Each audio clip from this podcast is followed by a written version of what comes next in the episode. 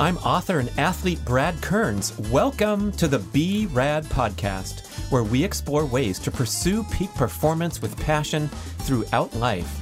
Visit bradkearns.com for great resources on healthy eating, exercise, and lifestyle. And here we go with the show. I had been thinking weirdly that my whole foot needed to be on the board, my entire flat foot, but actually the board is small enough that your only your toes should be on the board. If the dream that you had forever is just now dead, that is wild, right? But if a goal is over and your dream is still alive and well, like now we can start making new goals. There's so many wonderful things to do in this life, and I'm like, I'd be willing to hang my hat on that. Hey, ladies. You may have heard me talk about Gainswave treatment for improving male penile vascular health and sexual function, and maybe you thought, hey, what about my needs? Well, Gainswave has got you covered with a revolutionary new treatment protocol called Gainswave for Her.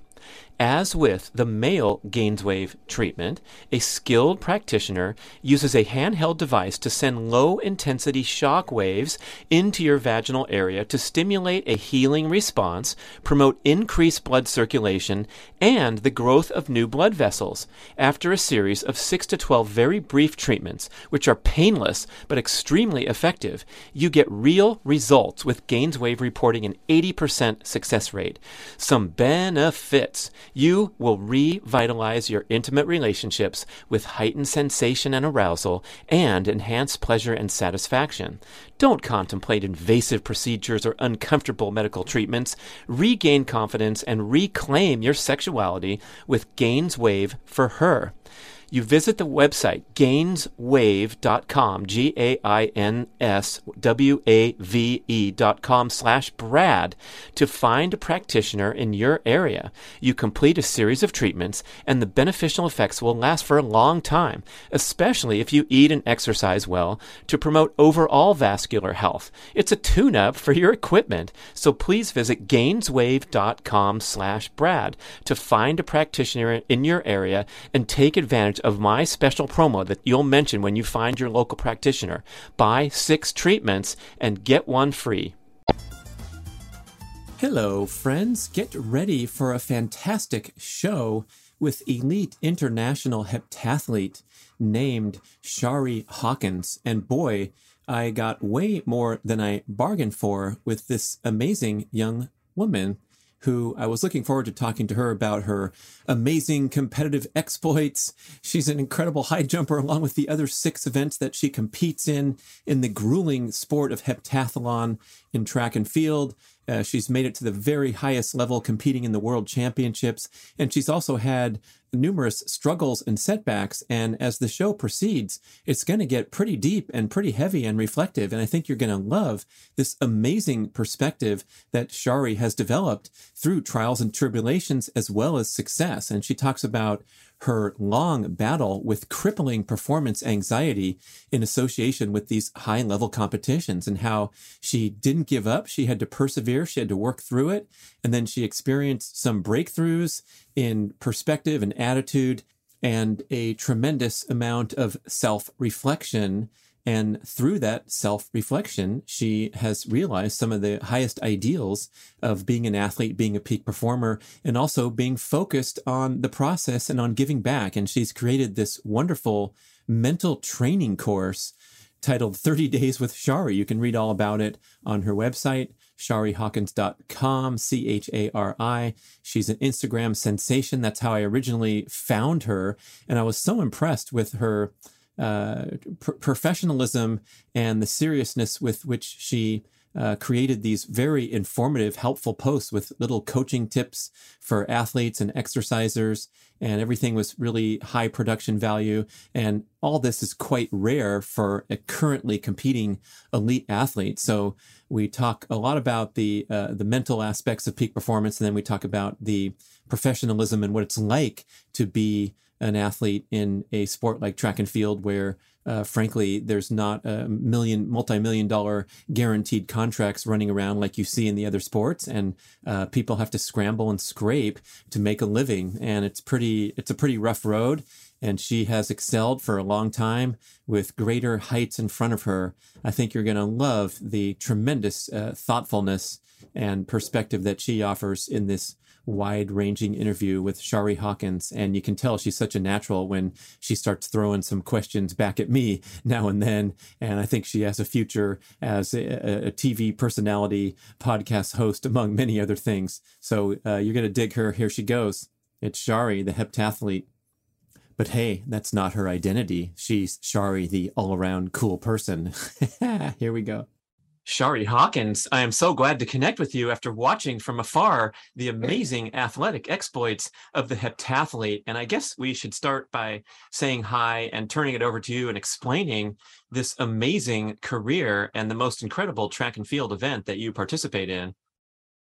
Yes, thank you so much for having me on here. Um, my name is Chari Hawkins. For anybody who, most people, probably all of the people that are watching, don't know who I am. Um, I'm a Team USA heptathlete. So uh, that's track and field. It's seven events over the course of two days.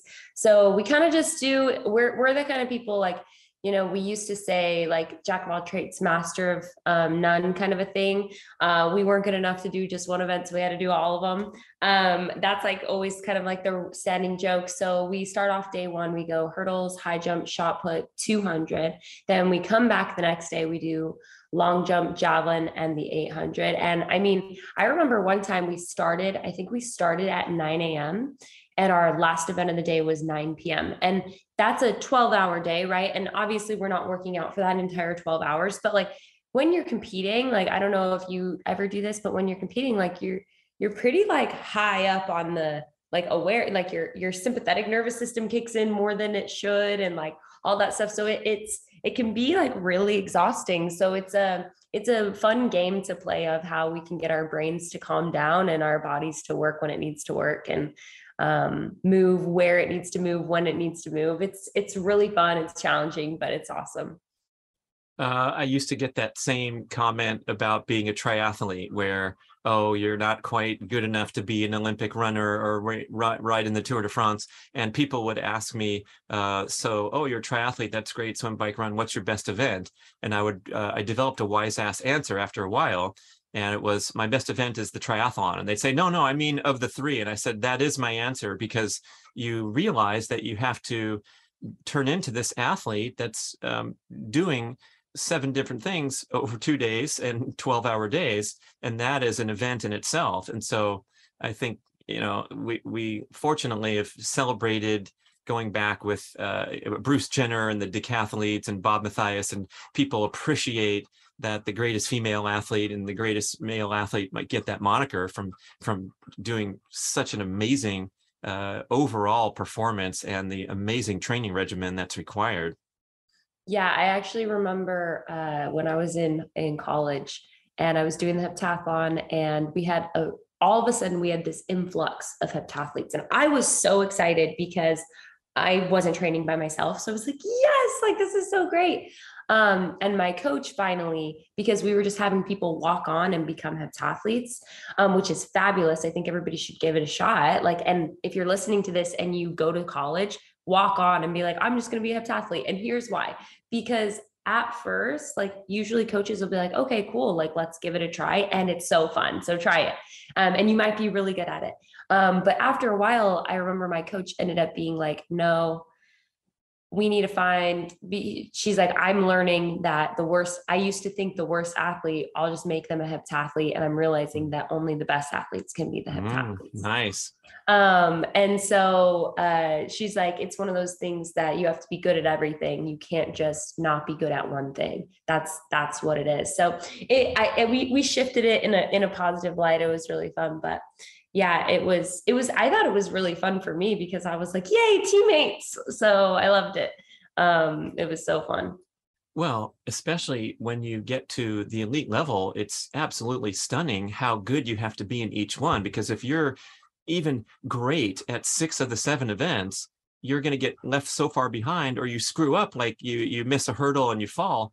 Your entire meet is over, not just a bad a bad run through the hurdles. Maybe explain some of the um, how the scoring works and how that precision is required in every single event. Yeah. So the way that it works is basically the better you do, the higher your score is going to be. So it has nothing to do with place. You could take dead last in an event and only lose 20 points because uh, you did just as like you did almost as good. It was just such a tight race, right? Um, so it really has no nothing to do with place and everything to do with um, your your event. So if you run really fast in the hurdles, like if you run even faster, you'll get more points. Um, and basically, uh, that's just like how it rocks. And some of the events, like mm-hmm. the way that I, my theory, I have no idea if this is true, but I like to throw out theories that aren't harmful um, and just make them up. As long as it doesn't hurt anybody, whatever. Let's just imagine, go with me on this. I like to imagine that what they did when they did the heptathlon is they looked at all of the world records and they said, okay, that's a thousand points. So if you can break a world, if you can basically break a world record, you've gotten a thousand points. And then as technology evolved, nutrition evolved, everything evolved, everybody started getting better. So there's some events that it's actually kind of easy to break in my mind. The old the old world record there's events that it's really easy to get a thousand points in. Uh, almost everybody has the opportunity to get a thousand points in like say the hurdles like just about everybody gets that thousand point barrier. But it is actually really difficult to get a thousand points in the shot put.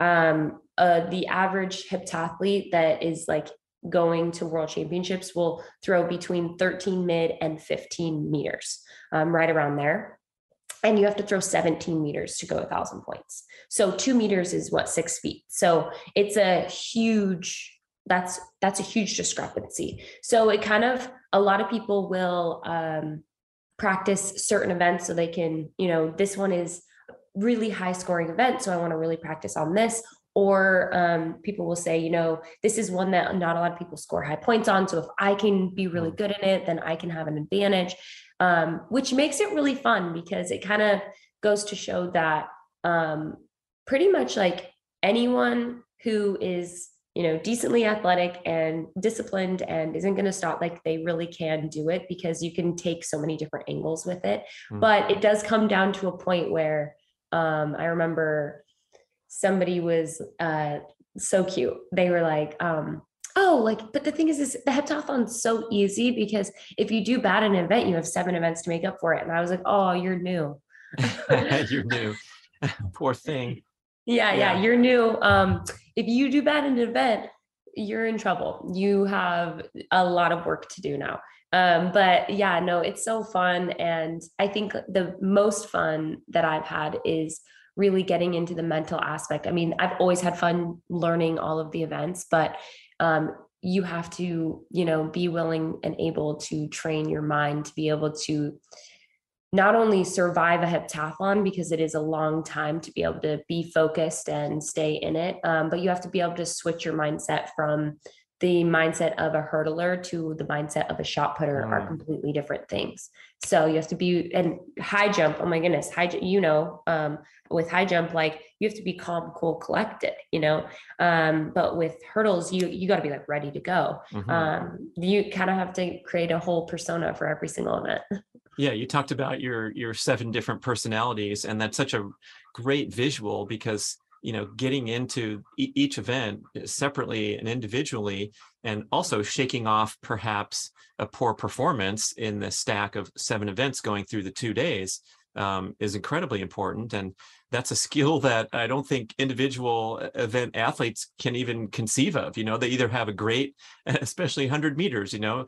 Usain bolt flies across the world and uh, false starts in the world championships and goes home that's it and uh, it's it's something special. I think the, the stuff you mentioned about the point scoring, uh, a couple cool attributes about that for the fans, especially, is that you see in every single event every person is trying super hard. So you see people diving for the line to take seventh place in their heat of the 200 meters because it's their individual point score, yeah. not that it matters even what heat they're in or how they compare to the competition. And the other cool part of that, I, I am assuming this is true. We, we've heard these great stories, but the camaraderie among multi-event athletes is just so tremendous. There's not that weird competitiveness that we often see where the two best middle distance guys can't train together because they beat each other up. You, you generally see, um, you know, training hard all day long in so many events and you guys helping each other out, especially when you have relative strengths and weaknesses.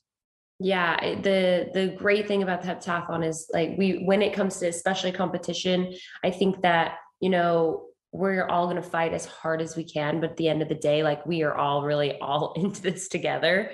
Um and not it, we we i think that we all joke like none of us actually want to be here but everybody wants to be here you know kind of a thing. And so like because of that like we we band together and we um we cheer for each other. And like at the end of the day like my whole thing too is learning how to be happy for people who do well and say like i want you to do your best. I want you to do super well. I just want to beat you. That's all. Mm-hmm. like i want and it's not that i want to beat you. It's like i want my best to be the best you know like that's really what it is but it doesn't mean that i want you to do poorly right? So it's it's a cool it's a really cool sport really cool event for sure now, um, who invented that collapsing at the end of the 800 meters, and how did that become a tradition? Because it seems like everybody like agrees to do it. It's just such a relief after the seven events are over. But it's pretty funny to see the athletes. Are you talking about like out. when we just fall follow the ground? Yeah, yeah. Okay, so here's who invented it.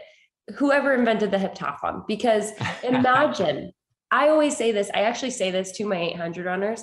Imagine if you only ran one time per week that's and then you went and you went on the line and you had to run a whole 800 like in a race and you you only practiced one time a week. Kill you like huh? we we only run for the 800 once a week. Everything else we're really working on that fast twitch we're really working on like getting as fast and as powerful and explosive and because everything else like and then we exhaust ourselves one time per week. So when we cross the line, we cannot stand up.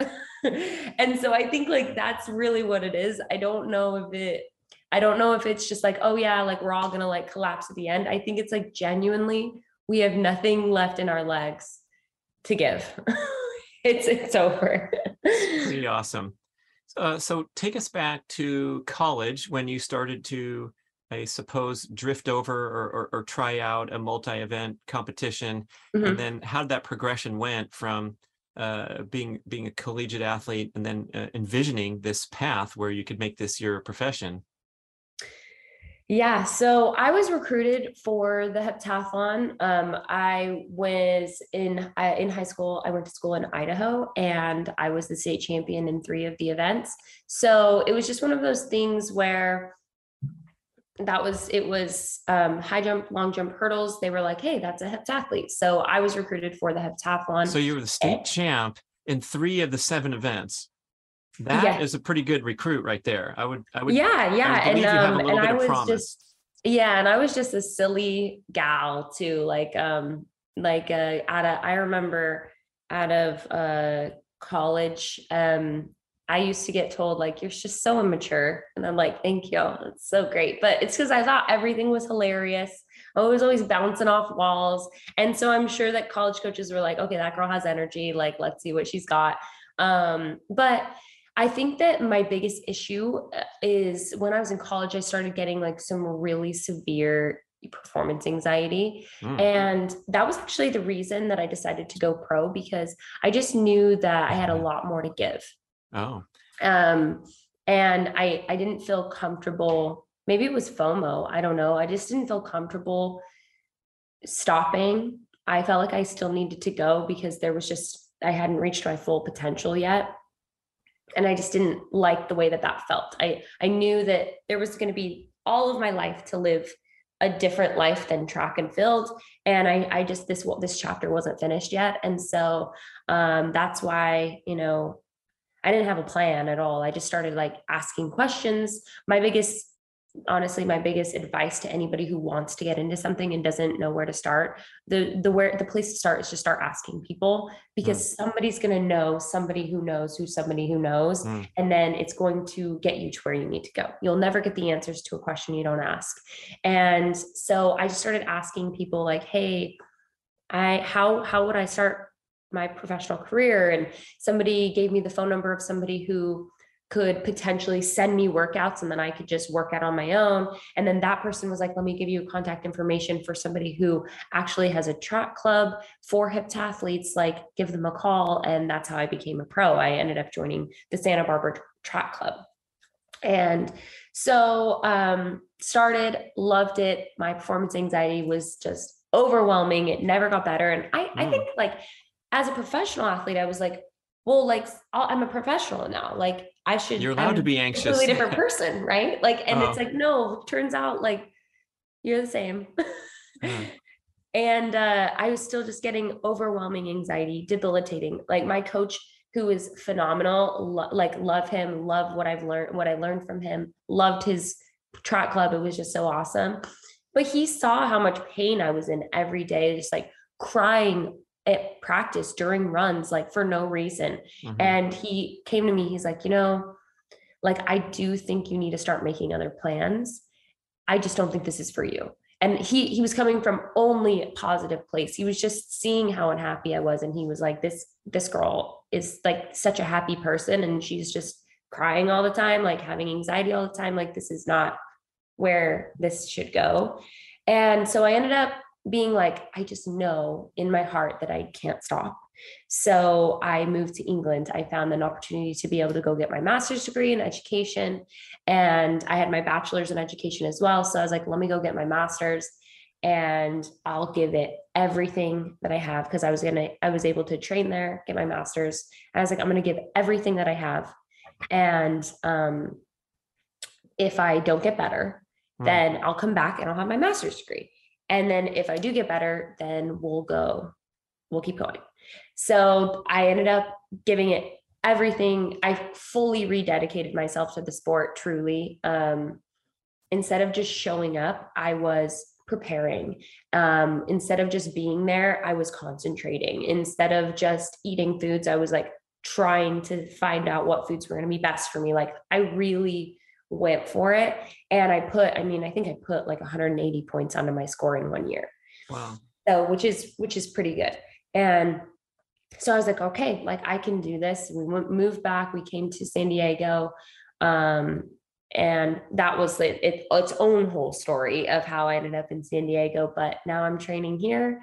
I love it. It's um, been an incredible journey, but uh, yeah, it's so crazy. Everybody's story is so different and random and crazy. Uh, so you've been very expressive about your struggles. And I think it's a tremendous help to other athletes to, to come forward and, and talk about it freely.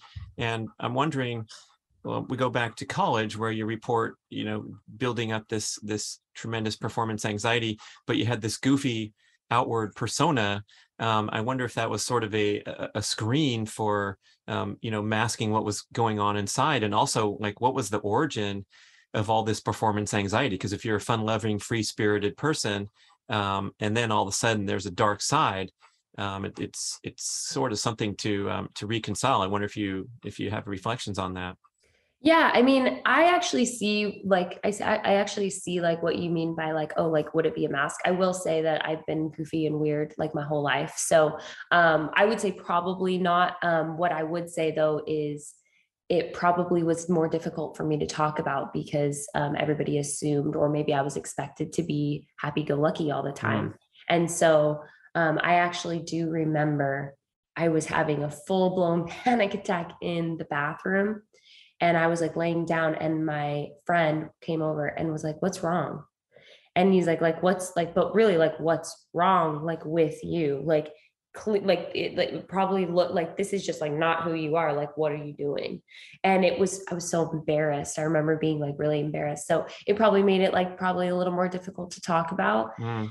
um i think that the biggest aha for me in mental health because I assumed at the time that it was just an experience and mm. this is very normal. And I just don't like the more I do it, the better I'll get. And I was just waiting year after year after year for my anxiety to just go away, like ex- expecting that eventually I was going to get where I needed to go. Mm. And so don't worry about it, you know? And it wasn't until 2019 uh, so I graduated um, high school in 2010. So nine years later is when I finally figured out my anxiety. Like nine years, never, not one time did I compete without a full blown panic attack, not once. Um, and it was my last panic attack was 2019 indoor championships. There was, to be fair, there was a lot going on that caused the anxiety attack, but um, I just lost it, right? And my body seized, like literally seized up on me. I was a robot, and I started charlie horsing, and then I pulled my hamstring. Like my my body just rejected the premise of me doing, and I was in phenomenal shape. I was super healthy. I'm I'm very, I'm actually very hypermobile, like very, very, very hypermobile. So I don't pull hamstrings mm. very often. You know what I mean? And so it was my body was just like rejection. No, I'm not doing this again. And so I remember telling my parents at the meet, I was like, I'm not doing this anymore. And I think they thought like I'm not doing track anymore, but I meant like I'm not doing this like whole mm. anxiety thing anymore. Mm, I'm not doing this not. whole thing. I'm done. I'm not doing that. it. I'm not doing it anymore. I'm so sick of this. And so I just, like I said before, I just started asking questions. I started asking every single person I knew, like, do you have anxiety? Do you ever like get the, they're like, uh-huh. um, what? And I was like, can you like, cause I'm getting it. And like, w- what are your thoughts? Like, what do you think? And I, every single person would give me their feedback, like just, just breathe, like just this, just uh-huh. like that, just this. And I was like, okay, that's not helpful um you you know and um and finally you know after like i said if you just keep asking you're gonna get the answer. And after a while somebody was started talking about like athletes who have it and athletes who don't have it and it just like just kind of depends on like it's a personality thing. Mm. and they hmm. were saying like it's a personality thing like that's just who you are kind of a thing. And i was like really? Dang it. Like that's too bad. yeah really. Bad and answer. i was just like yeah because like i will say that so and so just like doesn't get anxiety and something they said was like yeah like she she just like i don't think she understands the gravity of competition so she doesn't put it as like what life goes around. And i was like wait what? He's like yeah like she doesn't like make it life like because she doesn't understand like the gravity of competition like other people do. And in my mind i was thinking like the gravity of competition and it like clicked in my head that for all of those years i was attaching my value as a person to my competition the gravity of the competition was so extreme that I had attached my actual human value. Like if you win, and I think it stemmed from like praise and ig- ignoring um you know when when somebody does bad and you see them and you don't want to upset them so you kind of just like give them their space you mm-hmm. know like i want to give them their space but if somebody does really well, you want to congratulate them. So you're in their space, right? And I think that year after year after year, I had noticed that like if I did really well, people would come up to me and congratulate me and like you did amazing. Um, and if I didn't do well, it wasn't like, hey, like listen, you're literally a phenomenal athlete. Like we all have those days. You know what mm-hmm. I mean? Mm-hmm. Like, don't worry about it. Like you got this next time. Who cares? Like yeah. I don't care. You don't yeah. care. Nobody cares. Yeah. And I never got that even by my coaches. My coaches would give me space like and I wasn't like a I wasn't like a throwing chairs or like anything yeah. like that. It was just I think people didn't want to upset me so they were like I'm going to give her space like we'll talk about it later like you know what I mean? And I think I had just subconsciously attached this like people care about me when I win. Yeah. And people don't care about me when I don't win. And so I had attached this like I better freaking win. Like there's a lot at stake here. And so I really like went and did a lot of work with that and just had to kind of ask myself and do some shadow work and say like, hey self, like, do you think that you are worthy, like whether you win or whether you don't win? And I was like, yeah, like, of course. Mm-hmm. they're like, you want to yeah. act like it? And yeah. that was a huge moment for me. It really was. It was, and that was the last time I had a full blown panic attack. Mm-hmm. But I will say that it is not where my mental training journey started. It was just, it, it, it is, but I still like, they always say that like sports is 80% mental, right? So I realized that I wasn't training any part of my mental brain. Mm. And so, like, yes, I was no longer having anxiety, but as a professional heptathlete, I wasn't winning anything. I was always coming in like third, fourth, sixth, fifth, just like at any given meet, any given meet. And I, it was like I had just placed myself in this little cushy, like mid Mm. range. You know what I mean? Mhm. And that's I'm not sure if you know, but like that's not very fun. no, like you know, like Not with why- training eight hours a day. No. Yeah, like No. how? Why am I not? Have I like? How come I haven't like? Thought, like trained why am i not training to win like why and, and when i compete like i almost felt like i was going into it not expecting to win Mhm. and um, so that's when I kind of started my journey of talking to sports psychologists. Well, and I had been talking to sports psychologists, but I was trying to get rid of my anxiety at that time.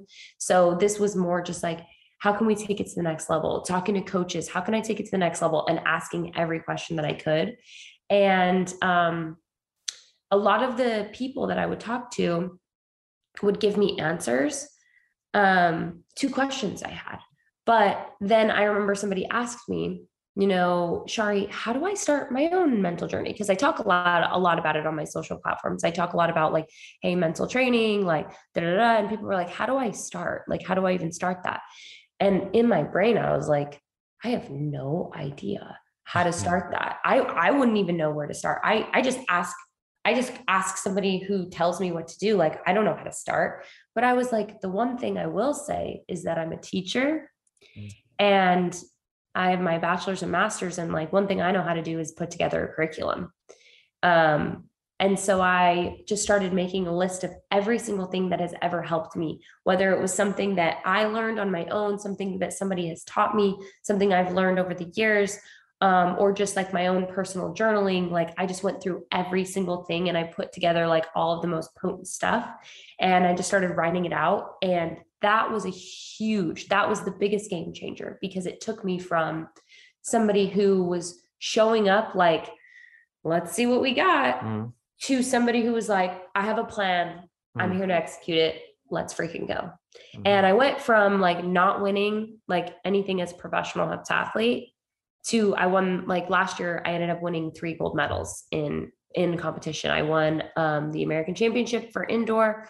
I dang near took third, but I fouled all three of my long jumps at World Oh. Championships. But Oh. um, that was a bummer. But hey, like we Wait, you fouled back. all three, and so you didn't get three more? Is something like So that? what or you- happens is you only get three attempts. Yeah. Um, if you foul all three, you get a zero. Yeah. and so you can't you can't recover for that one. And i was in i was in third place. I think fourth place was i think 160 points below me. Ah, so it was bummer. It was a bummer. And you know what's crazy is i remember the last jump i was like we're gonna we're not even gonna touch the board. We're gonna be on the Right. back of the board. We're gonna Yeah. go and i took like a whole like this much back. And i was like oh, we're going to be on the back of the board. You're going to go for it and you're going to be on the back of the board. And even though you're on the back of the board, you're going to jump so far that it's going to, Mm. it's still going to, still going to be a great jump. And like, you're, it's going to be fine, you know? And I, I mean, that's like that, that's Mhm. good mental. Nice. Like I went for it. I took time and, but you know, like it was a fast track. I went too, I went a little too much and I fouled and it was like the, and you know what? I actually learned why I fouled before. I mean, afterwards, um, after analyzing and everything, is um, I had been thinking weirdly that my whole foot on the board, um, I my whole foot needed to be on the board, my entire flat foot. Mhm. But actually, the board is small enough that your only your toes should be on the board. If Mm. you put your whole foot on the board, um, you will foul. mhm. And I think that I thought that I was like, um, my my entire foot was on the board, but I was like, a- a- anyways, that's that's its own thing. That was just like a in case anybody's a long jumper and they're fouling a lot, maybe that was something that they did. But uh, yeah, so um, I won the indoor um, USA championships. Um, I won the an international uh, meet at Arona, and there's one more that I don't know why. Oh, and I won Thorpe Cup, which was my first Mm. Team USA um, uh, stuff. So it's just like it was an amazing year, uh, a year that I've never had because I've never had such a winning year. And every time I went into a competition, um, it was the first time I went into a competition without being like, see where this goes. um, I felt like I finally had like the eye of a tiger. Like, let's freaking go. I got this. So it was huge. It was game changing. So it's a huge yeah. difference from coming to competition with anxiety. I'm wondering if the anxiety kicked in during training or only when you were actually at a meet. Yeah, um, mostly at a meet, um, especially as I continued going. Uh, my, but it would definitely come in practice as well. But it was definitely during meet. I mean, um, I don't know if you've been at a track meet indoor for a while, but they have like the little timers and they're like little tents, and then they show the time on the front. Mm-hmm. I remember one time I went underneath that little tent because I was about to start having a full panic attack and I didn't want anybody to see me. Like it was pretty rough. It was really, really rough. But yeah, it was a it was a huge shift and huge change. And it I get it's so crazy because it doesn't mean I don't get nervous. I mean, mm-hmm. nerves don't equal anxiety. Mm-hmm. Nerves mm-hmm. are good things, you know.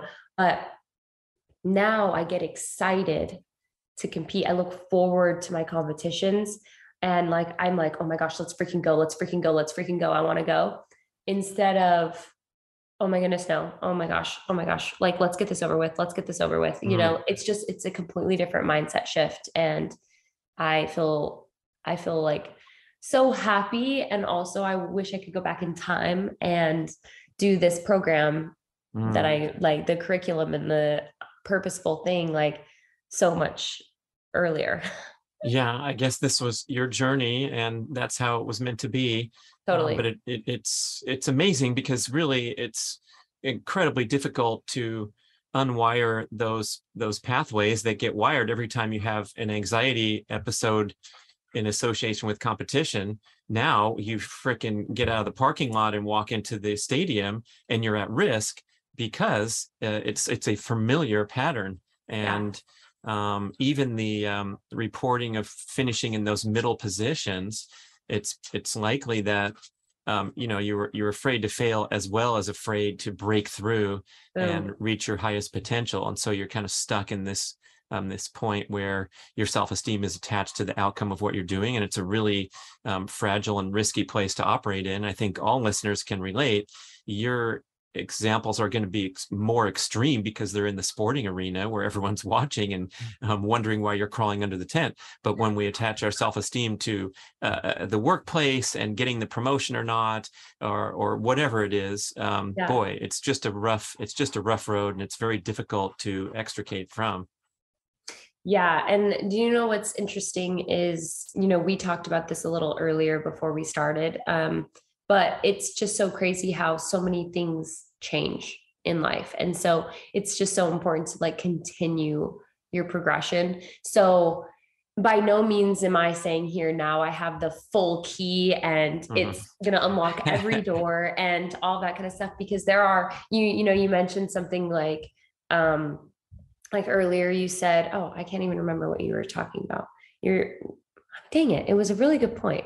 I had it in my head. Um we were talking we were talking about like with oh yeah the ongoing journey with diet i think we were talking about and yeah yeah um, no you know. no for sure. I was gonna relate it to what we were talking about but my brain was too excited about it i think. But um regardless like at the end at the end of the day like it, it's all a journey and it changes. And i'm i still have so many things that i'm working on you know like you had mentioned something earlier and it, when you mentioned it i was like yeah like I, I still don't have that in a perfect you know habit. And there's still things i'm unlearning um things about like my potential that i'm like okay like can i do it? Oh you were talking about that's what it was. We got it. We got it.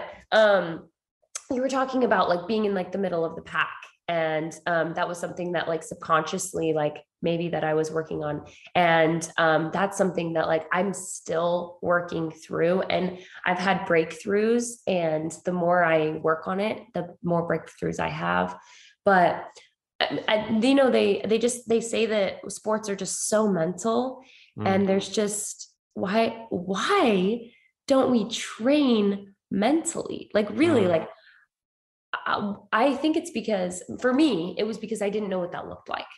I, I think um, I didn't know what training mentally looked like. Whereas, like with us, with um, my sport, I have a coach who would tell me exactly what we're doing every day, and we build on a pyramid. So Mhm. we build with we lay we lay the base um, with um, stability and mobility. Then we go to building strength. Then we go to building power. Then we go to building plyometric movement. So we build on that pyramid. It makes so much sense. I know exactly why we're doing everything. But when it comes to mental training, it is there's there was just no structure to it. Um, and that's like why I like wanted to dive so deep into it because um it's so important, but we don't know where to start. Yeah, that's disappointing to hear from an elite level athlete, especially that those resources aren't there waving in your face saying, hey, let's put you through our six week course at Colorado Springs because you show potential to be uh, Olympic level. And it, it, it seems appropriate, especially with um, all the increasing attention now on mental health for athletes with uh, Michael Phelps documentary that he was uh, highlighted in The Weight of Gold and uh, and Simone Biles and and Naomi Osaka. Um, it, it, seems like it's still floating out there. I'm, I'd, I'd rather hear that you um, you signed up for the uh, the Olympic course and and, and turned your whole uh, mentality around, but you're, you're kind of left to your own devices and questioning the crap out of everyone that you come across at a track meet. That's um, that's a rough way to go. Yeah, I actually have a question for you. Like, what are your thoughts on um, Olympians like finding like themselves depressed after the Olympics? Like, what are your thoughts on that? Doing what? Like when they talk about like how a lot of Olympians like they find them they find themselves after the Olympics are over like just kind of in a depressive state like yeah, they feel depressed. Good question. Um, I think your path is uh, revealing the um, you know the the risks involved with uh, competing so intensely and attaching your self-esteem to the outcome. And I, I, competed as a pro triathlete for nine years, and I had to go through those same um, recalibrations myself. And I think what helped me was concurrently getting my ass kicked royally and sent home in the baggage department of the airplane. And then, uh, then the next time I turn around, I'm winning the race. And so having those extreme ups and downs, where I have my heart set on on success, and I get the doors blown off, and then actually being able to experience success pretty soon you have to let go of the roller coaster ride and realize that you're in it for the journey and the personal growth that's offered with both success and failure. And it sounds like you. What's amazing about your story too is that you, you report that this is a decade of your life where you're enduring this pain and suffering and not giving up. So I think secretly, if we um, went behind the curtain, you had the secret the whole time. Like you were committed to the process no matter what, even with the pain and suffering that you didn't deserve because you were dealing with um, the mental health overlay that just, you know, uh, uh struck you down. But you yeah. kept going and you persevered. And so now it's like finally you can kind of reap the rewards, not only from moving up in the rankings, but just having this peaceful existence where you're doing something that you love and it's not um, going to be shattered glass if you uh, foul three times on the long jump, although that totally sucks. No, know, no two ways suck, about it. it? It just does. Yeah. Yeah. It's one of those things where you're like, yeah, like, ah, okay. Well, all right. Well, let's move forward. Um, mm. yeah, no, I agree with you for sure. I think that um my biggest thing was that I think I was waiting. I was waiting for a breakthrough to happen mm. instead of like having a plan to fix and create a breakthrough. Mm. And for me, and I talk about this in um, what what I'm calling, you know, 30 Days with Chari. Um, that's that curriculum that I talked to you about that I made for myself and am making available to um, others as well. And I'm really excited about it. But we, I actually do mention that I think the difference um, for, like, my opinion on why people who either train their entire lives and like they put their entire lives on hold. All that what I do like all the time every single thing has to do with track. Like my parents call me hey are you to be able to come to the family reunion? No. Hey are you to be able to make it home um, for Thanksgiving? No. Um, I I have to train. And they totally understand they get it but it's like you have to put your whole life hey do you guys want to start a family soon? No because we can't right now. We will eventually i'm sure but like no like your your life kind of goes on hold. But then in 2021 i didn't make the olympic team. And in 2019 i did make the team. So i thought i was going to make the olympics. Like i thought i was going to become an olympian. And when that was stripped from me like I was depressed. And I, I would say probably that same like when Olympics, when Olympians, and I obviously can't know personally, when Olympians come home from the Olympics and they're feeling depressed, like mm. imagine not going, you know, you, you watching it from the sideline thinking I, I need to be there. I mean, it's it's pretty depressing. And what I found in my own journey was, and I talk about this in um, within my little program, is that I was attaching my goals um, like they were my dreams.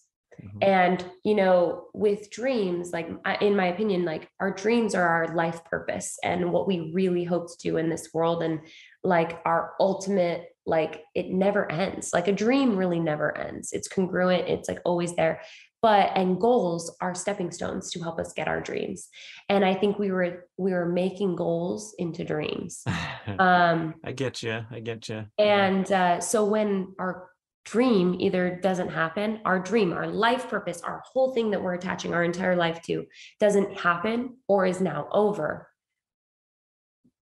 that's pretty depressing you know mm-hmm. in general like if you if you're if the dream that you had forever is just now dead and now you don't have a dream like it does seem like that is wild right um but if a goal is over and your dream is still alive mm-hmm. and well like now we can start making new goals we can start making new things and i think that sometimes even those little mindset shifts can be huge and it was huge for me um this year um, was pretty wild because I made qualified for World Indoors, went to World Indoors. I had to come home, and five weeks later, I had outdoor championships mm-hmm. to qualify for World Outdoors. Five weeks. I hadn't even picked up a javelin all year because I was focused on indoor. Um, I also had like um, a family tragedy in that moment. I was still trying to lick my wounds from not getting a, a bronze mm-hmm. medal at world championships and I got really sick. Um, so I didn't, I wasn't able to train for two full weeks before the actual competition. And I ended up taking fourth. Um, and only top three go to worlds. However, there's like a little bit of a thing. It's it's really weird. But if you if you get the standard or you're mm. fall within the ranking, um, and people in the top three don't, you still get to go to worlds. So what happened was I was in the top ranking. The girl who took silver on that day, she was not in the ranking. So I thought I was going to go to worlds. I was super excited. I was prepared. Um, I think it was a week, a week and a half, a week and a half before a week and a half before world started i had been training all season we were good. Um, so many girls dropped out of the competition there mm-hmm. because it was a, a commonwealth year. Um, so many girls dropped out that the girl that was ranked below she popped right up into place. Chari is no longer going to worlds. Um, and so first of all i'm so i was so happy for the girl that went because it was her first world championship how exciting is that like we all like I've been to worlds. It's so exciting. I was so thrilled. It has, like I said, with the heptathlon, it's a lot of camaraderie. We're really happy for our competitors. We just hope to beat them, right? That's just mm-hmm. like what it is.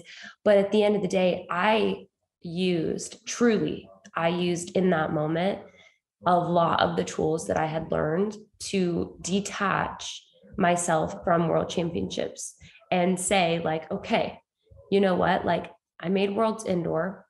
I am a world class heptathlete. This has nothing to do with me. And this has everything to do with circumstance, and everything happens for a reason. My, I do not have a dream that is dead right now. Mm-hmm. Everything is okay, you know? Nice. And I would never have been able to have that mindset mm.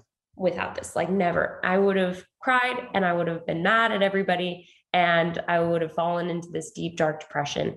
But instead, I was like, everything happens for a reason. I was actually still able to go to world championships because, um, not to compete, unfortunately, but um, the world championships, when they found out that I didn't qual- that I didn't end up making it, asked me to host one of their shows that they were doing. So it ended up oh. being like amazing. It was a great experience.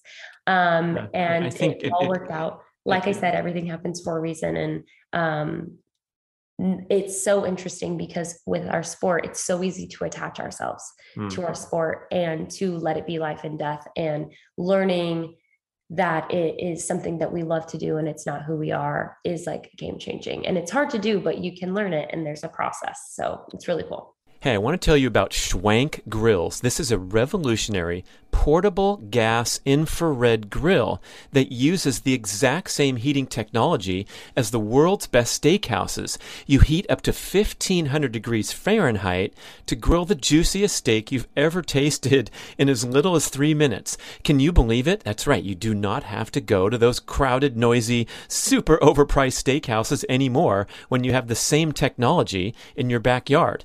And the Schwank portable infrared grill is not just for steak. You can make chicken wings wings, hamburgers, seafood, lobster, vegetables. I make salmon in three minutes. They even have a pizza stone accessory.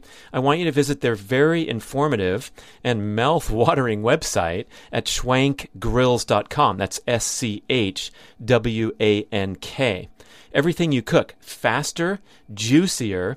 The speed is so important, so convenient.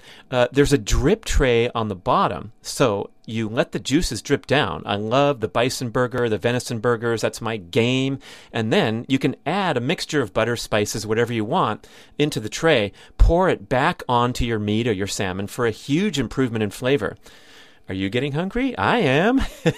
Let's go to schwankgrills.com, S C H W A N K grills.com, and up your home cooking game. This is a one of a kind grill. I have a great discount code for you, of course. It's BRAD150 to save $150 off your purchase of a Schwank grill. Yeah, it's especially hard to do, I think, because in many ways the athletes are exploited for our personal entertainment and uh, the sponsors and the fans. And yeah. that part is uh, a little disturbing for me because, um, you know, it's it's tough enough being an athlete, and then when we, uh, you know, overly celebrate you when you succeed and then give you your space quote unquote. Um, that's a good lesson for all listeners. Like you know approach an athlete who just failed and say hey how you doing? You know are you going to go get some ribs for dinner? It's not uh, it doesn't have to be life or death unless everyone walks around on eggshells and um, right. uh, yeah it's it's it's it's a tough one but i think uh, if i can offer some uh, like reflection here at this advanced age of 57 years old, decades removed from my career as a triathlete.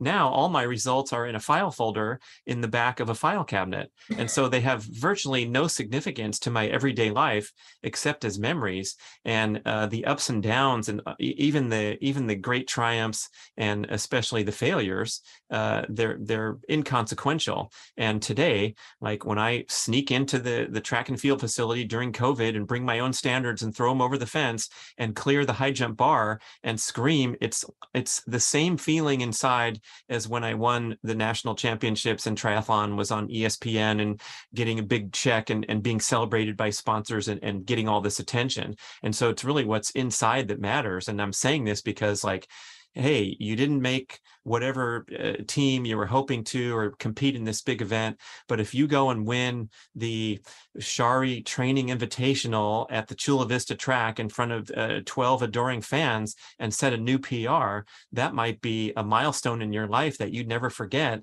and can carry as ju- just as much significance as this overhyped uh, Olympic dream that um, the athletes are forced to buy into because we've choked it down their throats with marketing dollars. And that that part's silly to me where um, why are the olympics more important than you setting a pr at the season opener um, you know all comers heptathlon? Yeah it is um that is a good point and it is so crazy because um just the way i think that people love seeing people do amazing things right? Um but they've created such a pressure cooker yeah. that um, there are people who are just incredible, but it is stifling if um, if you are given too much space um, from whether it's space from your sponsors decide to give you space um and like sometimes give you space with a, a letter saying you're you're done and oh yeah, my gosh welcome yeah. welcome to my 2021 after i didn't make the olympic team. It happens. People give you space. They really do um and uh it's it's really hard it's really hard to um, detach yourself from a sport that everybody attaches you to. Um, so it's not just you attaching yourself to it, mm-hmm. but other people are attaching you to it. And um, I think like also if like I have any athletes watching, I would probably say like um, when I say like be three dimensional, um, like because track is so fun and it's something that you love to do.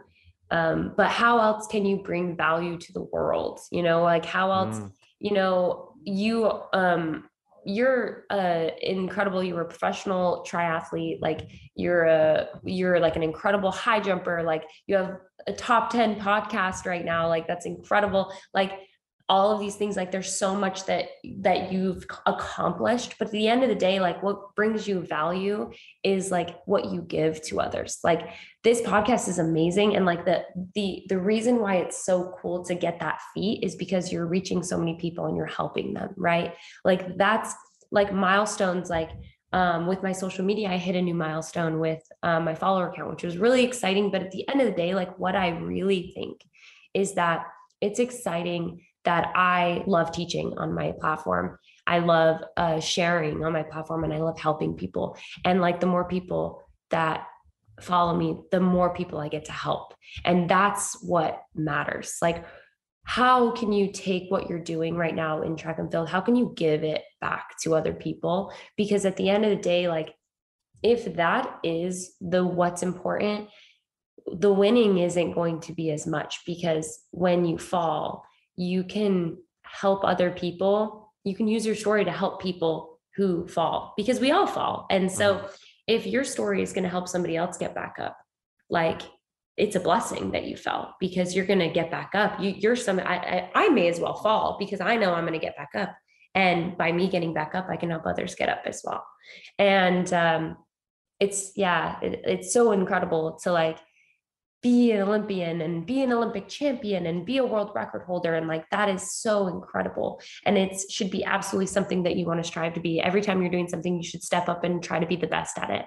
But how can you also use what you're doing to bring value to the world and to um, be valuable in like more ways than just like wow you're inc- you're amazing to watch because you're just like so incredible it's like wow, like you make me want to be a better person. You know, you want make me want to work harder as an athlete. You make me want to forgive myself more. And I think that that's what I inevitably have learned to hope to accomplish. And it's mm. allowed me a lot to kind of detach, which has been super helpful. Yeah, that's that's very well said, and it it occurs to me that maybe uh, some of the the greatest athletes that we worship, who have just sailed through life as number one and never really had this tremendous adversity and don't know what an anxiety attack is, and just keep winning, racking up gold medals and and titles.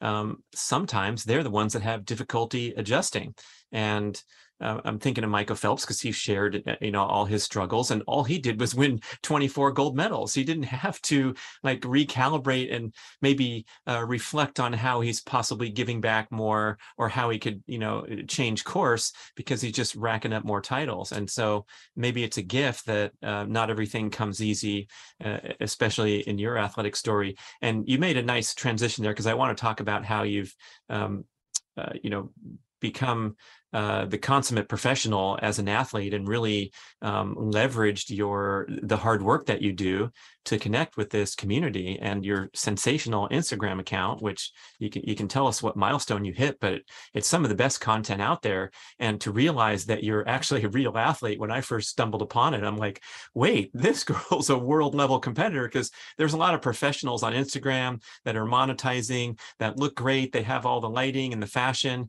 and here you're doing sort of a, a similarly professional uh, offering, but you're also an actual athlete. Uh, yeah, I mean, really. So, what, how this, how my Instagram even got started, to be honest, is my coach was uh, when I was in Santa Barbara. My coach was super like, hey, you need a training journal.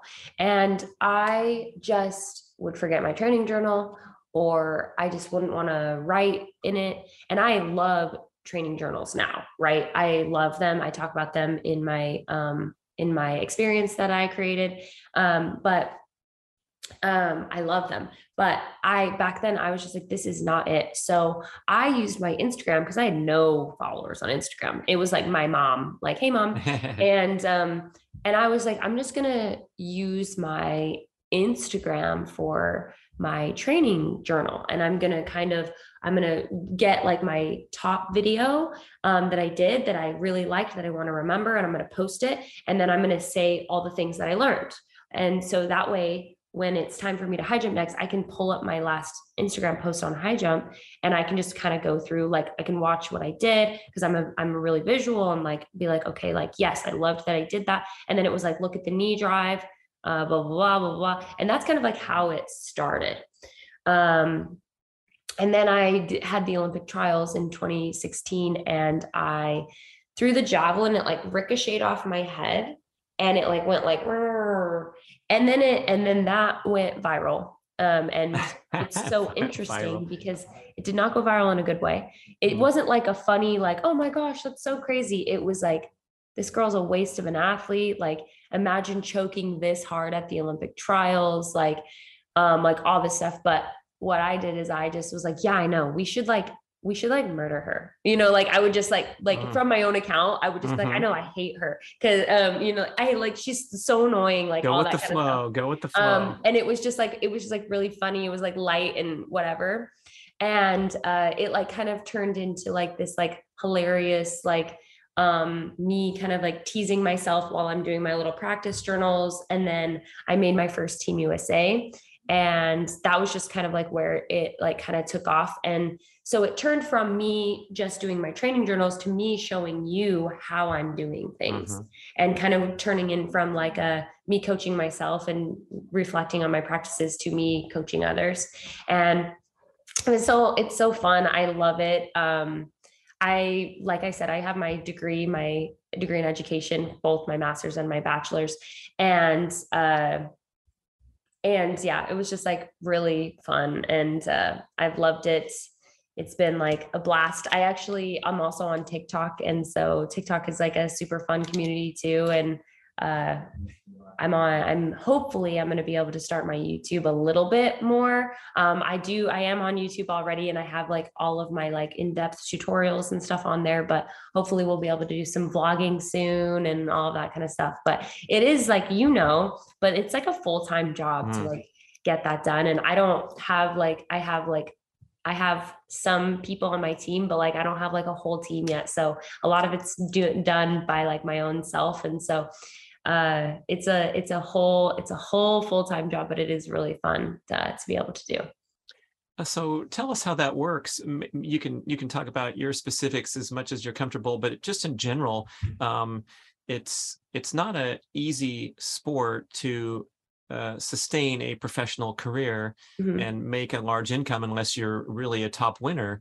And so, what kind of opportunities have you leveraged uh, off the track whereby you know we know about the shoe contracts and if you win you get a few bucks and if you don't you get a letter that um, you know that that dumps you out. And so um, it seems as though you're you're putting all this effort into um, your your public image. Hopefully you're leveraging that and able to um, you know bring in appropriate partners that allow you to live the lifestyle and, and continue to compete professionally. But what's it like for um, maybe some of your peers who aren't doing that and are just relying on results how does that look and then how have you uh, seen some other opportunities yeah so i wasn't i'm i was um fortunate enough to start kind of um, supplementing just being able to live in California and like being able to pay my rent um, in 2019. So, and I joined I the professional circuit in 2016. So my biggest thing if i were to like give advice to somebody who was like i need a job i would say okay first of all i need you to start working on your social media like trying to bring it up so that that can be something that you can help supplement your income with. Um, and the second thing that i would say is go find a nanny job um, because that's what I I just was a nanny and a babysitter when I was young. And my undergrad is in education, but it's in child also it's in family consumer science. So child had childcare and education was part of that.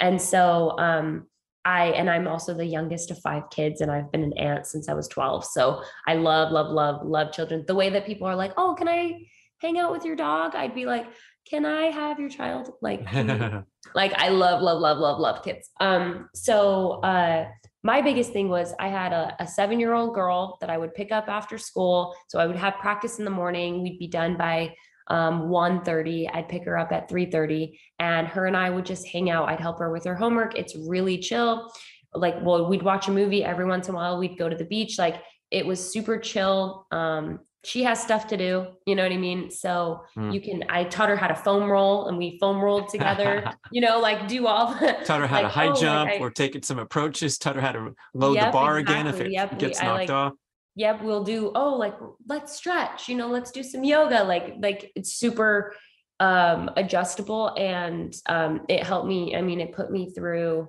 two years of living in santa barbara and then i also ended up i'm like a i'm a big saver with my money and so i was able to pay for my um, master's degree in cash no i didn't have to take out a loan or anything so um it was definitely like a sustainable job that I was able to hold. And then on the weekends, I would babysit for another family. And I was able to rest, do what I needed to do. Because we talked about earlier um, before we started about mm-hmm. how when we compete and we're training and we're going, like sometimes we just need to be like, you know, we we cannot be like so mentally going, going, going. I remember I had a teammate who she was a waitress. Mm-hmm. Um, and so she would just be a waitress. She made great money, but she would come to practice. She'd be exhausted. She got mm. hurt all year. You know, it was really tricky for her. So my my thing is always just like if you can do social media that is the best because you can find partners who are not only invested in like you and they want you to be like successful but like they they want to like they want to help you on your journey like how can we help you get better you know and so those are like that's like always just such a great um a, a, great thing and i always anytime an athlete comes to me and is like hey how can i do that? like i'm like let's talk let's talk i, I want to help you like Ooh, maybe so you can open a consulting operation for other yeah. athletes. I like that. Let me ask: Are it doesn't seem like there's that many elite level athletes that are doing what you're doing?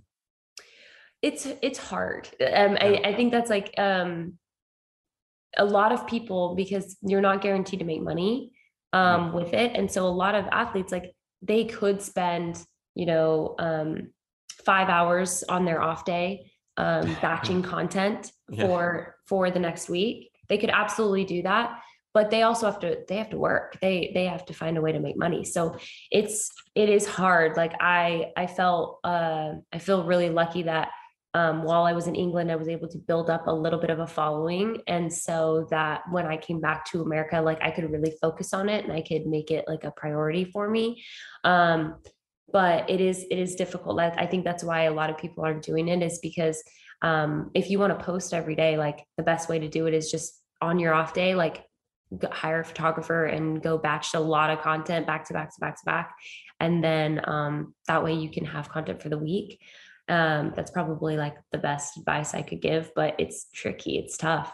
Um, and then staying active, you know, we're so um, sometimes um, I'll be like, oh man, like I didn't get anything for my stories for practice. I was so in it. I was just so focused, like I wasn't paying attention. Um, and that it's it's tough. It's you really have to have it on like front of mind. But at the same time, I really do like everything that I can to when I'm here, I'm here. Um, I'm not like something you'll notice is I don't when I don't have a lot of stuff of me like out with friends or like out with my husband or like anything like that because I try to put my phone down when I'm with my family, when I'm with, if I'm doing like super exciting things, phone down. Like mm. if somebody happens to get a video of me doing something fun and they send it to me, like maybe I'll post it, but like I want to make sure that I am unplugged as much as possible while still giving as much information as I can and helping as many people as I can. It is a balance for sure. Well, you're doing a great job. And I suppose that you now have partners that um, appreciate your social media contribution as well as your performance. So they're it's more of an all-encompassing partnership rather than looking at your i mean i've seen those ridiculous contracts where uh, a professional track and field athlete even a high level one you know you'll, you'll have a, a bonus schedule first second third in, in major competitions and it's still not that much money uh, compared yeah. to the amount of attention they bring and then if you're not performing um, you're, you're pretty much getting free boxes of shoes so it seems like you'd be way more valuable than someone who may or may not be contending for a medal and might be off the back the next the next year and um, I think it definitely like lowers the stress um, mm. because when I when I do you know talk to companies about potentially um, sponsoring me, um, and I say this to all of my I, the consultant, you know, um, all of my like my I guess my peers because it's a lot of heptathletes, and every once in a while I'll get a high jumper or I'll get a like that that'll contact me. But I'm like I get so excited to help because it is it is a struggle out there. So mm. I will not gatekeep any information. Like my biggest thing is um, I always like to um, within the contracts now is just like talk about like okay like um, with social media like let's let's keep it on the social media side if we can because I don't need I don't need any more I put enough stress on myself, you know, like as athletes, we we all we do is train. So it's like we put enough stress on ourselves. We don't need our sponsors doing that for us. We need our sponsors in the background with signs saying go Chari you know mm-hmm. like um we don't need them to be like all right like they, mm-hmm. what did you get her time as? You know what i mean? Like that kind of thing. We need them we need them cheering for us like our own parents would cheer for us. And so it definitely takes a lot of pressure off and any athlete that's looking to you know get sponsors like i would say that always work on your performance, but work on your performance for you, you know, work on mm. your performance like so that you can be better, so that you can progress because that's what you want out of life. You want continued progression, like, you know, um, and that's why I work so hard instead of I'm working hard so I can get a, a sponsor. Mm. Like my advice would be work hard on the social media aspect mm. and um, then work hard in your sport because of you, because you'll get a lot better results if you mm. do mm-hmm. that. You'll have a lot more fun if you do that. You'll have a lot less stress if you do that. And then, yeah, and, and your contracts will be more fun uh, when it's on the social media side than versus when it's on the the performance aspect. Mm-hmm. There's a lot less pressure. Love it. Fantastic. Yeah, the relationship can extend even through uh, if you're done competing. That's how the best brand ambassadors are, of course. That's a good um, point. So you've created this incredible learning opportunity, and I, I think we should um, end with a description of how this how this whole thing came about and what it's all about. But before we get there, uh, a meter point 85 in the high jump, I want to know how the heck you can jump that high which is such an amazing accomplishment. I'm going to show you something. Okay. Oh, so I I jumped one she's, I jumped 180 moving. she's so, on the move people. So I jumped 184 when I was um What's that in inches, uh, feet and inches? What, so 185 is uh six one. 184 is like six six feet and something. So you're well change. over your head. And you can see this little oh, line. Oh yeah, she's got right a here. mark on the so wall, people. This line, this line, um, was where I um, where I was um, looking almost every day uh, because during the pandemic I didn't have access to any track facilities, mm. so I couldn't get on a high jump pit. And um, my PB was 183 at the time, and I hadn't jumped 183 since I was in college. Um, I had jumped 182, I jumped 181 a bunch of times, but just like couldn't, you know what I mean? Um, but then at the Olympic trials, I I didn't have a track, so I couldn't j- practice jumping. So I would visualize that line, and I would jump, and I would jump, and I would jump, and I cleared um, 184 at the Olympic trials on my first attempt. Your first cool. attempt, mm-hmm. unbelievable. Clean, clean bar up until then, and that was a huge. Um, that was like when I first started using like genuine mental training. Mm. Uh, like probably I probably started working my, my with my sports psychologist on that and like really started like working on like things and practicing things um, for the first time uh, like maybe six weeks earlier so it was a huge deal and that that tape that i showed you um that was uh that's 193 so that's like my hairy scary goal of like Mm. i would love love love to jump which i think 193 is six three so it's Yeah. only two inches higher than what like i'm jumping now so it's like it's doable Okay. um if you say so- so, I love it. All right. but you can see you can see like where i was and like where it was above my head so that's like the that's the bar that like I'm coming Yeah. for i'm coming for you so Maybe we should get an artist to paint a, a beautiful mural or get one of those fathead posters, you know, those cutout things that used to be popular. yes yeah, let's get you high jumping real, real life. Yeah, life Mhm. size. Yeah. yeah that's fun i love it but yeah no so yeah there's just a lot of like just silly things like that um and learning how to get into the flow state i talk about Mm. like a lot i talk about that in my program and um there was a lot of stuff that helped me um mainly be consistent in the high jump. Um so this year uh was when i jumped 185 i jumped 184 at the trials.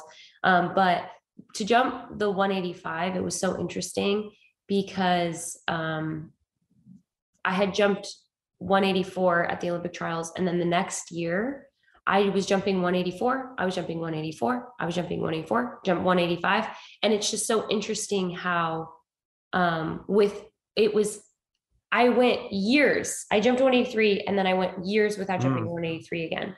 And it's like now I'm finding myself with like that mental training, the learning how to get into the flow state, all that kind of stuff. Like I'm finding myself just continuing to get better and continuing to stay consistent. And I think that that's like the most exciting thing is when you're like finding yourself like, oh, is all this work I'm doing paying off? Like, so it's really exciting.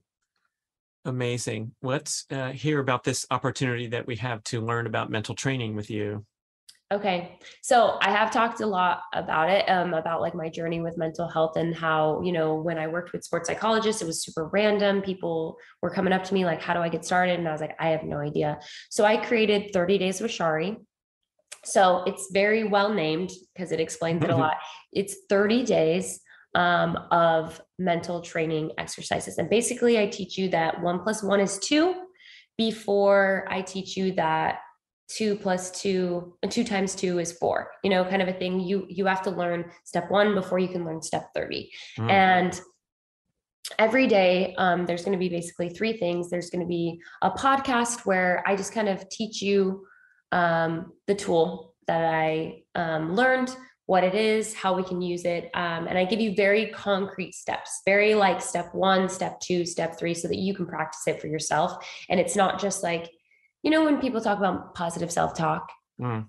um and at the end of the day like that's a really it's one of the tools that i talk about but i give you how to do positive self-talk how you can actually recreate it for yourself so that's kind of what the podcast is me talking about that then afterwards i give you what i'm what i call an everyday amazing challenge Mm. um, and it's a challenge that um, really allows you to practice the tool um, but it also helps rewire your brain a little bit so that when you say that you're going to do something, you actually follow through. So over 30 days, you're going to accept a challenge and you're going to follow through with that challenge. And you're going to basically retrain your brain that when you accept something, you do it. Mm. Um, just kind of like giving you that um, thing. And then afterwards, um, after that, the third thing we do is we do a daily burn. So it's just a little quick hit Ah, workout Nice. um, where where we just practice the tool that we did. Like you might want to quit, but remember Mhm. today we're talking about da, da, da, da. and so I want you to tap into that right now, and I want you to finish this strong, kind of a thing. So we do like a fun little workout. So you get a podcast, you get a challenge, you get a workout, and we're going to do that for 30 days. and how do we uh, enroll in this? Where do we find it? So it's going to be at charihawkins.com and my name is spelled C H A R I, charihawkins.com. And uh, there'll be like a video so you can check out like a little bit more behind like how I got into it and um, just uh, more explanation. And um, it's super easy to sign up. You create it. You sign up, you create a login, a username, a password, and you have your own dashboard. And you actually can have the dashboard for free. You don't actually have to buy the program to have the dashboard. And just with the dashboard, it's it's just as like it says hi brad and then um, it'll have a quote every day from me um, so you can if you want to do that that's free and then um, if you want to get the program later you can absolutely do that as well mm. um, but yeah so super exciting and um, really fun and uh, i think it'll be like a challenging thing whether you're somebody who wants to learn about you know mental training and you're a competitive athlete that wants to get better or whether you're just somebody who loves personal progression loves uh like getting better in any capacity or just like wants to do a fun little challenge for 30 days like it's a really really fun one. And if you have like a goal in mind that you're like I'd love to get this done in 30 days it's a great goal accelerator and helping you to kind of get that goal. Um, ready to go so keeps you on task all that good stuff so it's really fun Love it. Sounds fantastic. I can't wait to share the information, get people signing up. And for you, uh, it's a good time to be an elite track and field athlete because we got we got stuff in the mix here with the um, the, the, delays caused by quarantine. Um, we've had an Olympics, we've had a Worlds, and now right in front of our face next year we got another Worlds and another Olympics. Yeah, what are your plans for so the 23, 24? What are your plans? So my biggest thing for me is um, I start my season in October, so I'm really oh. excited. Training starts in October, it's October 10th, and we'll go do indoor, we'll do out there door. And what I promised myself after 2021 is that I was only going to take things one year at a time, and uh, mostly because I ask myself three questions at the end of every year. Um, is this still genuinely fun? Am I mm. still enjoying this? Um, am I still getting better? Like, truly, am I still getting better? Because if I feel like I've reached my fullest potential and I am the best that I could be truly, like, I'm good. Like, I have mm. so many, there's so many wonderful things to do in this life. And I'm like, I'd be willing to hang my hat on that. Um, and, but am I still getting better? And um, does it still make sense for mm. like my life? Um, I'm 31 years old. Um, I have a husband. I'm not sure where our plans are for like when we want to start a family or if we want to start a family. We both have family. We're in California. We have family in Utah and in Idaho. And mm. where do we want to live? Do we want to be close to family? Like right now, this life makes absolute sense for us but we also i want to take into consideration you know life and i always say like life is too important not um to take it too seriously and mm. same with track like it's all like we, we don't want to take it too seriously, but at the same time, like we genuinely want to make sure that, you know, we're not, I'm not making track the only thing that could ever be positive in my mm-hmm. life. You know, it's sure. important to, and I actually like for you, like when you decided to retire, like what was kind of the deciding factor for that? Oh my gosh. Listen, people, you have a future in TV, in, in podcast hosting. It's just it's such a joy to connect with you. And I love throwing these questions back at me. Um, fortunately for me, it was like getting my ass kicked uh, was the um, the way my my path out of the sport with a clean slate and no unfinished business. And so I feel like in some cases it might be difficult to go out on top because it's like then you're like a surfer. Uh, you know, you had the greatest wave of the day. You're not going to go in onto the shore on the great wave. You're going to be wanting to go for more and more, and then you're going to sit out there and and um, it's not going to. Yeah, right. You're going to be at the end of the set. You're you're just wasting another 30 minutes. So for me, I think um, it, it, was revealed that I had hit my peak. But when you're at your peak, you never know you're at your peak. You're just ah. thinking, how can I get faster and uh, win win by a little greater of a margin or whatever? You start to get greedy or all these things that are driving you continued forward. Um, but then when you hit a peak and come down, and I, I remember in training because you know we're in we're in a career that's so graphic and intense, uh, where you learn the lessons of success and failure right in front of your face. Um, you know, I, I know that I could run from uh, the river to the green gate at the top top of the trail uh, in in 15 minutes and four seconds at my best when I went and won races on international circuit. And when I look at my watch a couple years later and I'm at 16:22, I'm like, okay, well, that's um, a little a little indicator that I'm going to go get my butt kicked. And um, it's a really beautiful, graceful thing to experience. That you know, um, I, I've had my run, and now I face reality and you know it's going to come every day for an athlete sometimes by surprise uh, but it's okay and again just going back to what what seems to be your the, the, the great takeaway from your journey that it's all about the process so yeah. um, as long asking those three questions it seems like a wonderful tool for all athletes rather than just blindly for, forging ahead and not thinking things through especially the um, the, the fun part and um, a youth coach told me this once where um, the most important thing is not to have fun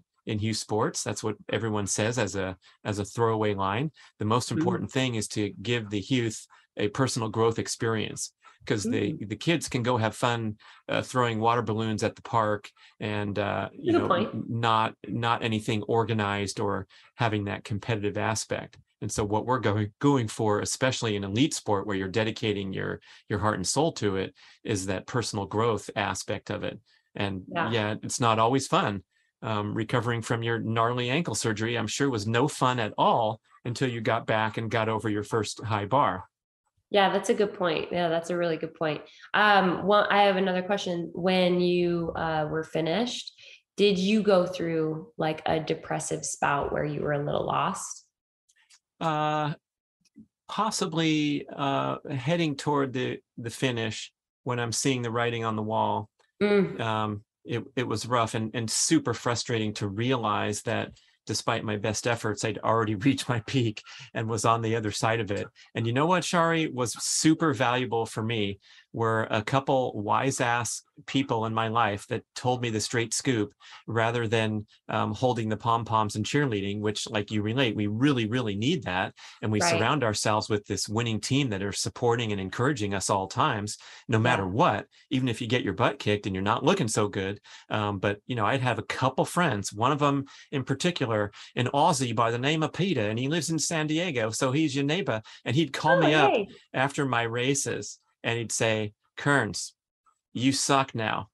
I remember when you were great. I remember when you dropped all those guys after the bike ride and went off on the 10K and won by two minutes. Now look at you. You got freaking seventh. And those guys aren't that good in front of you. You oh, suck. Gosh. Goodbye. And he'd hang up. and it would be fun loving and lighthearted. But deep that would down, make me cry for days. Yeah, I mean, deep down, he was right and he was the only one out of the next hundred phone calls emails whatever words of uh, encouragement um, and he, he'd do it over and over. And then i remember at the end of this was my my last year when i was really um, just hanging on by a thread you know and I, I, finally won a race but it was a podunk race. It wasn't like a major major thing but i was you know still satisfied when you win a race you win a race. And i was like i can't wait till he calls tomorrow and congratulates the winner. And he calls up and he goes who was second uh, never heard of him. Who was third? No, never heard of him. Who was fourth? Never heard of him. You beat nobody. You won a nothing race. Goodbye. he, again, he was spot on. Like he was exactly uh, calling out beyond all the fanfare that I could report to my sponsors that I won a race. No, I beat a bunch of nobodies, and um, to see that, you know, that honesty and that reality, um, that's, you know, it's, it's a it's a gift. Yeah, for sure. I agree with that. Um, I I agree with some of it, but because that would literally crush me forever. Um, but like, uh, I'm a sensitive soul though, to be fair.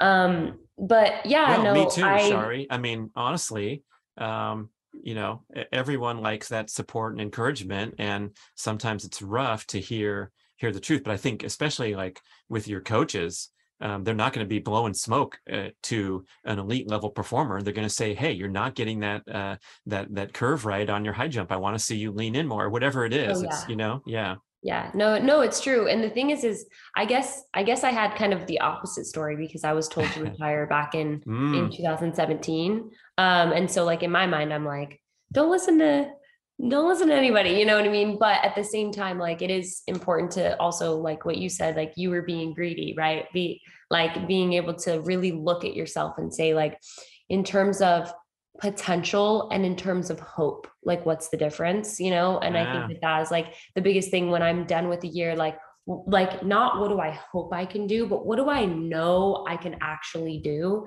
And do I feel like I can still get better? You know, and I think that that's like the biggest thing for me. But I ask, I like, um, because I don't know, you know, am I going to go through 2024? Am I going to like get another big growth like spurt of like energy you just never know right but um that's why i've been asking like a lot of questions just the way that i asked when i went mm. into my pro- professional career i asked a lot of questions and everybody that i've talked to has said you know it was about a year where i was really depressed and year two i started to kind of get my bearings and so for me like what i'm trying to do is is find you know, I like I said, I think that what's happening is people are losing their dream. And mm-hmm. so I'm trying to find my dream that has nothing to do with track. Track is a goal in pursuit of my dream, right? Mm-hmm. And so I think that's like what I'm trying what I'm trying to do is like not detach myself from track because you have to be pretty attached to track if you're going to do it full time. Like I mean, when season starts, like I am tunnel vision when season starts and I love it. I love being tunnel vision.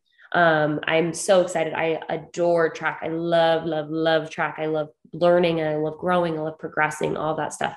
Um, but uh, in terms of just this whole life, and I'm so grateful for it. And maybe I'll be doing it through 2024. Hopefully that is the case. And um, but I know I'm going to do it to, through 2023. Um, so that's like what I'm going to be focused on. And it's going to be super great and i'm going to continue you know asking questions and pushing my mind and training my brain and getting to the space that i need to be so that at the end of the day i can hang my hat on everything i do and i'm not just mm. talking about like hang my hat on a track career but hang my hat on a practice hang my hat on a competition hang my hat on just like this life what i do like the mm. meals i eat everything like that i can mm. hang my hat and say like i genuinely feel like this is one step closer to the best version of Chari that I could possibly mm-hmm. be. So, uh, yeah, that's the I don't know. I don't know if that's a good place to end or what, but oh, like that's kind of yeah, very well said. What a, what a wonderful interview. Uh, way more than I could have dreamed of.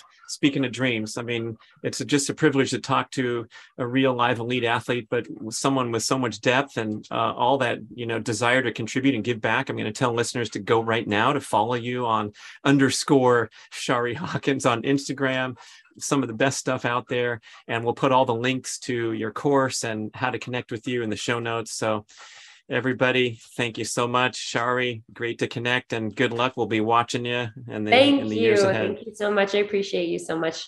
And we got to keep talking. We got to keep talking about this year because I know that you're just always like learning about like nutrition and you're always like learning new things. And i mean i'm an elite athlete. I, I want to make sure that i'm capitalizing optimizing as much as i can. So we'll well, for sure. if we can have you back sometime i'm sure we got plenty more things to talk about. Oh i would love that. I would love literally nothing more than just like pick your brain and i'll be the interviewer next time. Oh my gosh how fun.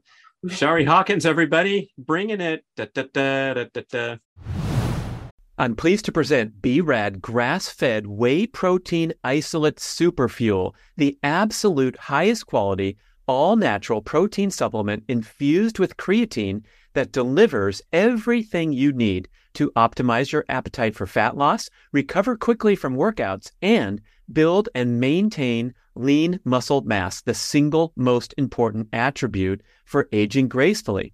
Our protein comes directly from small family farms in America's dairy land of Wisconsin. It's cold processed and microfiltered for maximum bioavailability and digestibility. So please don't mess with the many cheap commodity protein supplements that are ineffective, inferior, less pure, and often contain junk sweeteners, especially the plant based offerings that are vastly less bioavailable than the gold standard of protein supplements that's whey protein isolate.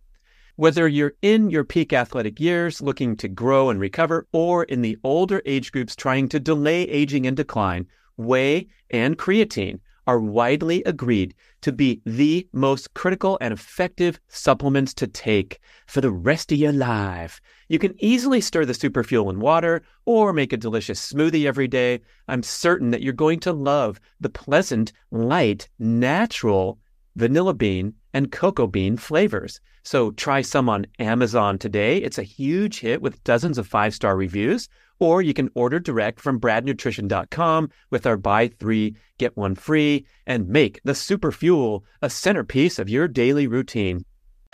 Thank you for listening to the show. I love sharing the experience with you and greatly appreciate your support. Please email podcast at bradventures.com with feedback, suggestions, and questions for the Q&A shows. Subscribe to our email list at bradkearns.com for a weekly blast about the published episodes and a wonderful bi-monthly newsletter edition with informative articles and practical tips for all aspects of healthy living. You can also download several awesome free ebooks when you subscribe to the email list. And if you could go to the trouble to leave a five or five star review with Apple Podcasts or wherever else you listen to the shows, that would be super incredibly awesome. It helps raise the profile of the B-Rad podcast and attract new listeners. And did you know that you can share a show with a friend or loved one by just hitting a few buttons in your player and firing off a text message? My awesome podcast player called Overcast allows you to actually record a soundbite excerpt from the episode you're listening to and fire it off with a quick text message. Thank you so much for spreading the word. And remember, be rad.